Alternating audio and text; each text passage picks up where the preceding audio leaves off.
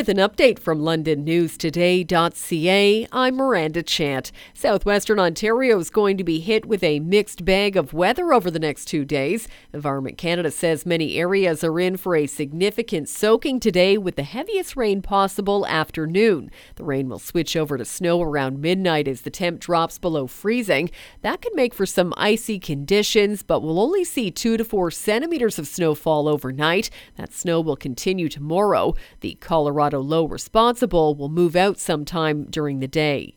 We now know where the trial will be held for the man accused of intentionally running down and killing 4 members of a Muslim family in London. Acting on a change of venue ordered last summer, the Superior Court has now decided Nathaniel Veltman's trial will take place in Windsor.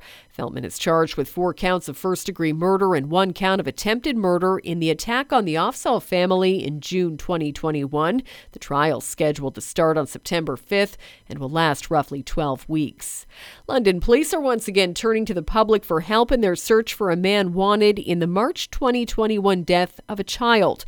47-year-old Giuseppe Stilitano was charged by way of warrant last October with manslaughter and criminal negligence causing death. The charges followed an investigation into the death of a preschool-aged child found unresponsive.